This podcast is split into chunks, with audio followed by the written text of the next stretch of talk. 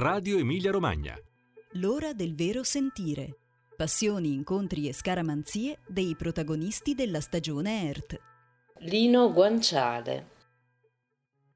Bentrovati da Piero Raimondi. È scoccata, sta per scoccare una nuova ora del vero sentire, un oggetto culturale, un incontro fondamentale, una scaramanzia. Sono i tre elementi che i miei ospiti, i protagonisti della stagione Art Bye Bye novecento, mi consegnano, mi consegnano per raccontare alcuni snodi, alcuni momenti fondi, incontri importanti che hanno determinato dei cambiamenti nella loro esistenza artistica e individuale, ammesso le due cose si possano scendere. Oggi con noi è Lino Guanciale, attore, uomo di teatro, e a vent'anni dal suo primo esordio sulle tavole del palcoscenico, eh, regista tra poco. Buongiorno Lino Guanciale, benvenuto all'Ora del Vero Sentire. Buongiorno a te e a tutte e tutti voi. Lino Guanciale, quale oggetto culturale ha scelto per raccontare una sua passione? Ho scelto il concerto di Mozart in re minore, il K quattrocentosessantasei, perché per me è stata un'epifania. Ero in accademia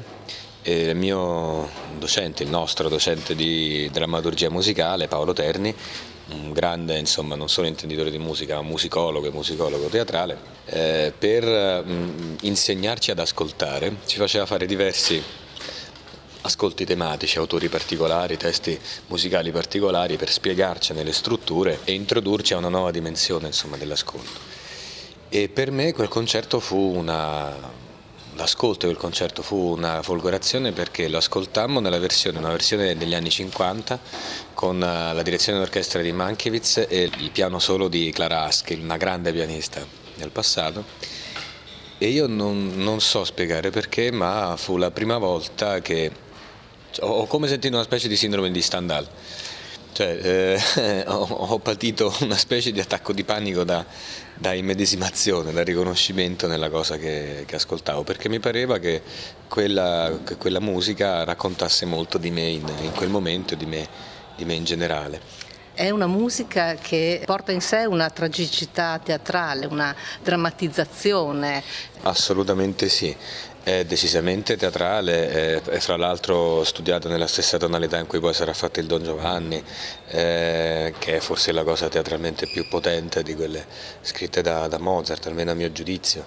E il rapporto soprattutto tra l'orchestra e il pianoforte mi sembrò um, un dialogo perfetto, con questo momento di assolo totalmente lasciato all'improvvisazione del, dell'interprete, che mi, mi folgorò, perché sembrava che davvero la voce sola della grande pianista non potesse prescindere dal, dall'accordo con tutta quanta l'orchestra, e che l'orchestra nel suo complesso venisse alimentata dalla qualità e dalla forza del, della, dell'inventiva anche dell'interprete solista. Mi sembra una fotografia perfetta sonora di, di quello che secondo me, tra virgolette, Il, il gioco di squadra che in teatro deve, deve sempre funzionare, tra voci singole e voci corali. Dei concerti viennesi, eh, Mozart eh, a un certo punto scrive, eh, li compone con un occhio molto attento al pubblico, perché deve vivere di, di quei eh concerti, sì. e, e dice eh, a un certo punto di averli scritti perché qua e là gli intenditori possano ricevere una soddisfazione, ma in modo che i non intenditori possano rimanere soddisfatti senza sapere perché. Cioè sì. Si interroga su questo rapporto con il pubblico, che è un tema fondamentale, mi sembra, anche per il tuo lavoro, sì. Perché tu vivi, abiti due mondi diversi e, c- sì. e però funzioni un po' come, come un passaggio, come un canale tra questi due mondi. Sì, esatto. Io accoppio, diciamo così, al, al lavoro teatrale, che è sempre un lavoro fatto su testi, operazioni piuttosto importanti, eh, un, una, importanti dal punto di vista dei contenuti, della complessità, quindi complessi, ecco, questo intendevo per importanti, ha una presenza ormai piuttosto massiccia, più, che, più ancora che sul cinema ultimamente, sulla televisione, soprattutto, insomma, con cose che fortunatamente sono popolari, nel senso che la gente le segue. E io però ho sempre avuto una vocazione teatrale popolare con la P maiuscola, diciamo, alla, alla Villar, diciamo, se, se si vuole trovare un pandan francese, ed è una cosa di cui abbiamo spesso parlato con Claudio Longhi, cioè bisogna essere capaci di fare, di costruire operazioni complesse che però diano chiavi d'accesso a tutti. eh, forme complesse con più strati di livelli di, eh, di comunicazione, mh, per le quali a nessuno sia precluso un accesso, almeno uno. È come costruire una specie di torre eh, con diverse entrate, e c'è gente che ha sette otto chiavi per entrare da sette otto porte diverse e chi invece ha gli strumenti per ora per entrare da una, ma se intanto le fa entrare da una, poi gli strumenti per entrare ancora da altre porte in più eh, ce se li guadagna. Il percorso che secondo me vince anche in prospettiva per il teatro è esattamente questo, ma non è dissimile anche da quanto dicesse un grande regista del nostro teatro del secondo Novecento, Ronconi, che a prescindere da che poi ci sia riuscito o meno, partiva sempre, soprattutto nella produzione degli anni sessanta e settanta, da presupposti simili. Io faccio cose difficili, faccio cose complesse per l'appunto, ma devo essere bravo a costruire un'occasione di inclusione per tutti. A questa cosa, insomma, io ci, ci credo molto. E ascoltiamo allora un frammento dal concerto K quattrocentosessantasei di Mozart, proprio nella versione che ti ha folgorato, al piano Clara Haskil.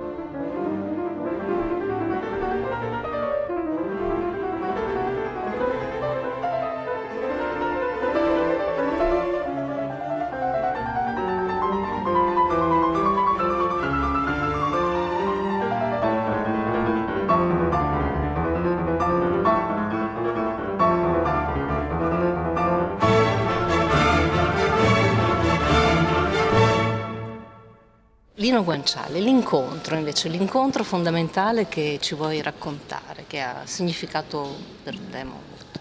Ma mh, ce ne sono stati molti, e uno per me fondamentale è senz'altro stato quello con Claudio Longhi, con cui c'è un sodalizio artistico e, e umano, una fratellanza forte da, da ormai sedici anni. Eh, però ecco, quello che ho citato come mh, sconvolgente da un punto di vista teatrale, eh, lo è stato perché è avvenuto con un attore.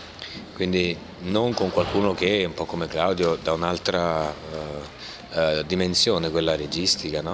uh, avesse con me punti in comune forti, ma con un, uh, un collega che all'epoca io ho appena lasciato l'accademia, non era un collega, era una specie di mostro super distante da, da me, come Franco Branciaroli. Franco è, secondo me, per la sua generazione, se non il migliore di tutti in termini di mezzi, di intelligenza scenica, senz'altro uno dei, dei più notevoli. E io mi ricordo ancora, facevo una sostituzione su Caligola, la regia era proprio di Claudio, e Franco faceva il protagonista, io facevo Elicone, gli altri miei colleghi sapevano già la parte perché avevano fatto lo spettacolo precedentemente, io mi dovevo inserire.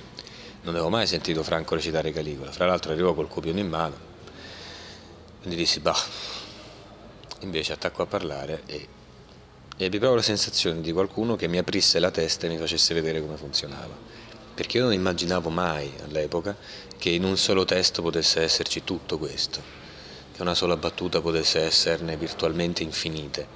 Eh, ne avevo sentito parlare in teoria, ma a scuola non avevo mai fatto la prova di qualcuno che effettivamente riuscisse a far vivere un testo così. Mi ricordo che feci buco di scena perché ero troppo impegnato a ad ascoltare e vedere quello che, che faceva, che faceva lui.